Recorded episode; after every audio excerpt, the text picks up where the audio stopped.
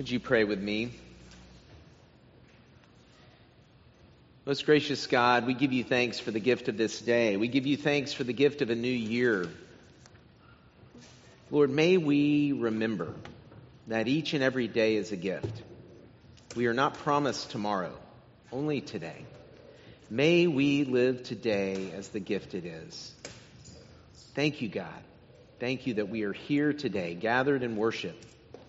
We pray, Lord, that you would teach us today more of what it means to follow Jesus, to keep our eyes on him. And to that end, I pray that you would pour upon me the gift of preaching, that my very frail and broken and human words might, by the power of your Holy Spirit, become your living word, uniquely crafted for each and every one of our hearts. We pray this with great confidence, for we prayed in the name of Jesus. Amen. Well, I've shared this before, but there was a season in my life when I was running 5Ks. The reason I started running in official races involved the fact that a church member at the time from Pasadena organized those races and invited me to run. I really didn't run in competitions very often. While I was cooling down from one race, my friend from the church came up to me with a big smile on her face and she handed me a plaque. I said, What's this for? And she said, You won first place in your age group. Now, I got to tell you, I was stunned. There have to be so many more people in my age group faster than I am. So I asked how many ran in my age group, and she looked kind of sheepish and said, Well, only you. Even though I don't run anymore, maybe that was the, the scars that have been left. I don't know. But I don't run anymore. I'm a biker these days. I still find myself running all kinds of races, just of a different sort. So as we begin the new year, it's a good time to ask, why do we run the races we run? What does it mean to have run well? Is it for the plaque, the reward, the prize, the promotion, the prestige we receive? Or is it for another reason? And if we're honest with ourselves, our answers to this question are complex. This is Grace Lewinberger, and she blogs vulnerably of her struggles running the races of life, athletic or otherwise. When Grace ran the Pittsburgh Marathon after months of training that included running over 600 miles, she missed her personal goal by three minutes. She was devastated. In response, she writes of her struggles with not attaining her goal, not being good enough. But, but a marathon is not the only race she's running. She writes this I wish I could say this pattern of pursuing, pushing, and persevering only emerges in my athletic pursuits, but that is far from the truth. Reflecting on this broader struggle, she continues in Mere Christianity, C.S. Lewis writes, No man knows how bad he is until he has tried very hard to be good. For years and years, I have tried to be good. I have tried to train well, sleep eight hours a night, eat my vegetables, exercise, apply for the job, make the move, meet the new people, remember birthdays, go to the Bible study, make good decisions. Just this week, I snapped at my mom after she suggested I slow my life down a bit and allow myself time to relax, recover, and have space to process what has been happening lately in my life. As C.S. Lewis writes, the harder we try to be good, the more our limitations become crystal clear. This seems to be at the very heart of Grace's struggles. And most of us can relate in one way or another. How much time do we spend fully committed to the race to be good enough? Think about it honestly. How much time do we spend to be fully committed to the race to be good enough? What does it mean to be good enough? Are we ever good enough? I believe this longing to be good enough is universal. This innate need to be good enough is insatiable and antithetical to the gospel of grace. For being good enough is all about earning the A plus, whether it's from yourself or your boss or your spouse or God. In scriptural terms, this belief is called the law. It's what the Pharisees believed regarding our relationship with God. One must perfectly follow the rules in the right way at the right time to be good enough. Think about how upset the Pharisees were at Jesus again and again for breaking the laws surrounding the Sabbath. But in breaking the rules in this way, Jesus is showing us a new way to be good enough that's not based on the law. You might say this is the whole reason that Jesus came. For on earth, Jesus ran a race that made us good enough through his life and his death and his resurrection, his sacrificial offering of grace from the cross. And that is the antidote to our inability to be good enough. What you see in Grace's writing, and if, at least in my life, most people I talk to, when we get into the good enough trap, what we find is we can never be good enough. It just is never enough. And even if we think we've attained it, it's only momentary. And then something happens, right? And so we are in this struggle, this bondage. It's called sin, by the way, and this whole striving to be good enough. And in that process, we get caught in bondage, and the only answer to that bondage is to be made good enough from the outside. That's what the cross did. That's why it's called good news.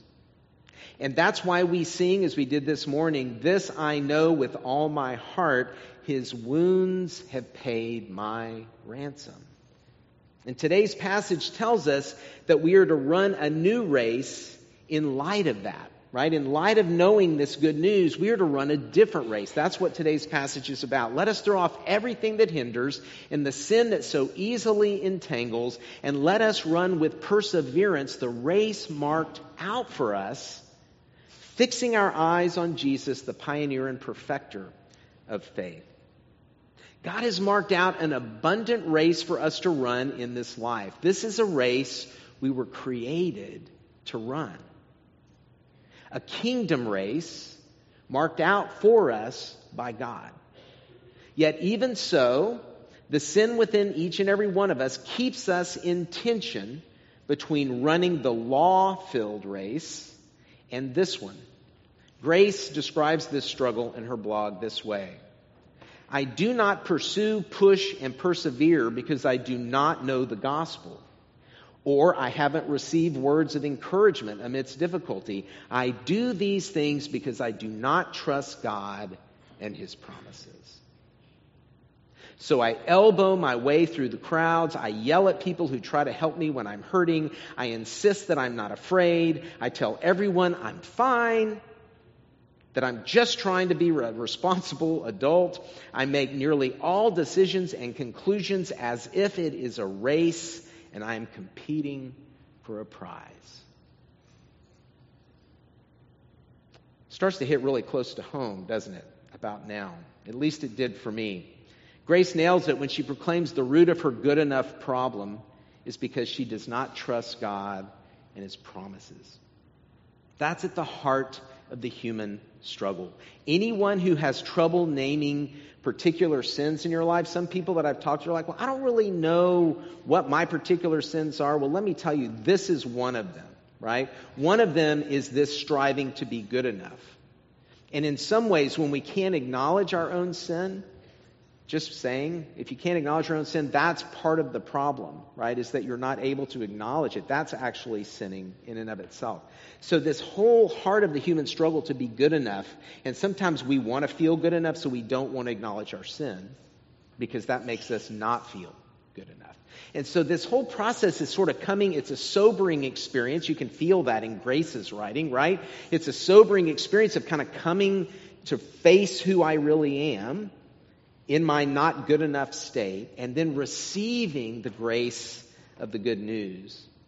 How often do we not trust that God's grace is sufficient to make us good enough so we turn from the path God marked out for us and we, and we return to the bondage of running the law based race again and again? This to me is just something I fall in and out of in my life fairly regularly.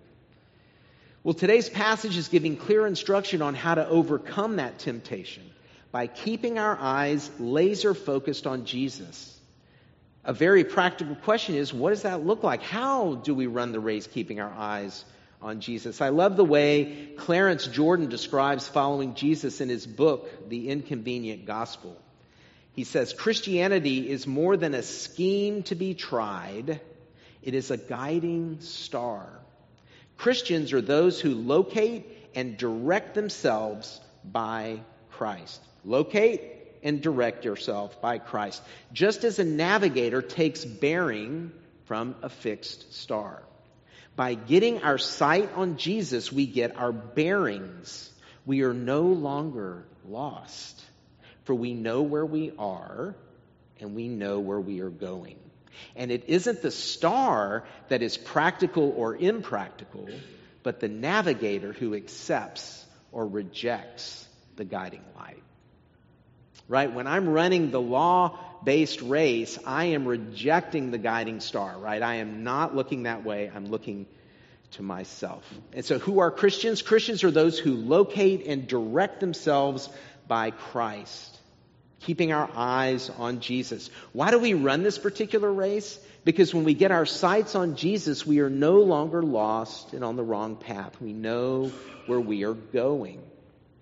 Jesus gives us all we need to navigate the race marked out for us. What does daily life look like when we're running the kingdom race? What does Jesus' life show us as he ran the race about the path marked out for us? First, a foundational lesson is community. Jesus lived and ministered in community. And scripture tells us that as Christ's disciples, we are the body of Christ. We are called to run this race together, relying on one another, encouraging one another, helping one another keep our eyes on Jesus. And of course, this is what home groups are all about the seven groups that meet during the week. And we have a great number of people involved in them. And one of the reasons that they're there and people find such meaning in these groups is because we have a smaller group of people who are doing just that.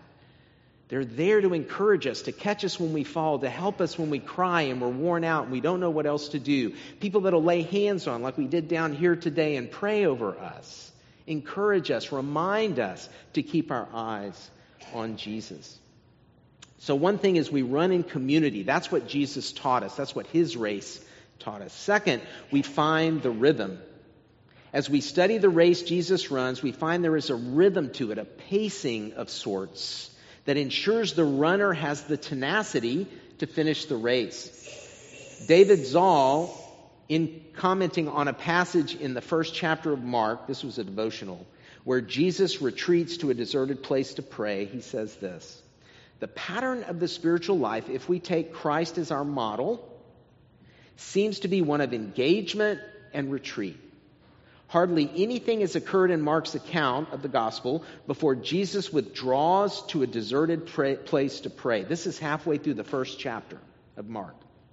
He takes a deliberate pause from healing the sick and casting our demons. As we run this race, keeping our eyes on Jesus, we do so together in community and we pace ourselves. It's a long race. It's a marathon. We need engagement and retreat, activity and rest. And that's very different, by the way, than the law based race, right? The law based race, that's why we don't have any time to rest. That's why we burn ourselves out. That's why we are always overcommitted, because we are trying to get somewhere that we can never get, right? We just are keep, we keep going. But Jesus says, hey, this race is one of engagement and rest. Another key theme of Jesus' race is an outward focus. Like Jesus' life demonstrates, as his disciples, our race will be defined by generosity toward and care for the least and the lost. Sometimes it can feel confusing who the least and the lost really are. I have this conversation, I've had it many times with different people. Who are the people we are supposed to help? I mean, really, Jeff?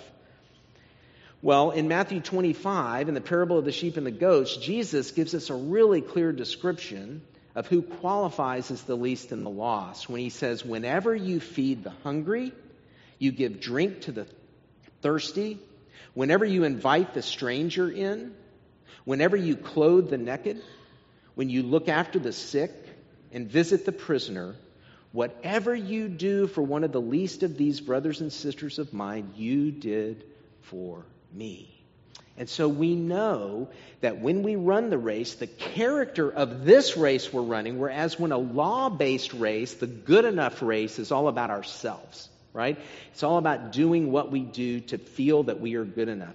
This race, because the good enough question is answered, now we are able to change our focus from inward to outward, and we're able to see the needs of the least and the lost around us. Now, if you're anything like me, just even if just the last part that I mentioned makes it feel like, wow, definitely need activity and rest on that race, right? Definitely need, I just can't do that all the time. I feel inadequate. And the truth is, we all are inadequate to fully run this race. I love at the end of today's passage, right? It said, Consider him, Jesus, who endured such opposition from sinners so that we will not grow weary and lose heart. He knows we're going to grow weary and lose heart, hence why he says, Keep your eyes on Jesus, right? It's sort of a reminder. And so as we close, I want to remind all of us of something, right? I want to clarify something.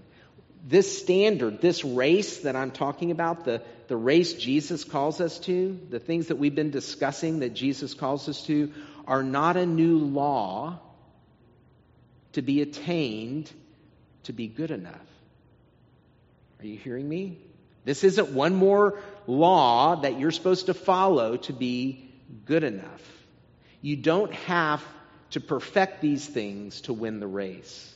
It is by grace that you have been saved, not by works. We strive to run this race in response to all Jesus has done to make us good enough. That's what motivates us. We're now set free to run this race. We're not going to run it perfectly. We're going to fall and we're going to fail and we're going to end up back in the old races we used to run. Jesus already knows this is true of us, He already knows it. And His grace is sufficient. All God asks of us is to never give up, to keep when we fall down, when we find ourselves in the good enough race again, to stop and to refocus our eyes on our guiding star, on Jesus, and get back into his race. And so, let us throw off everything that hinders and the sin that so easily entangles, and let us run with perseverance the race marked out for us, fixing our eyes on Jesus the pioneer and the perfecter of our faith. Let's run this race in 2023. In the name of the Father and of the Son and of the Holy Spirit. Amen.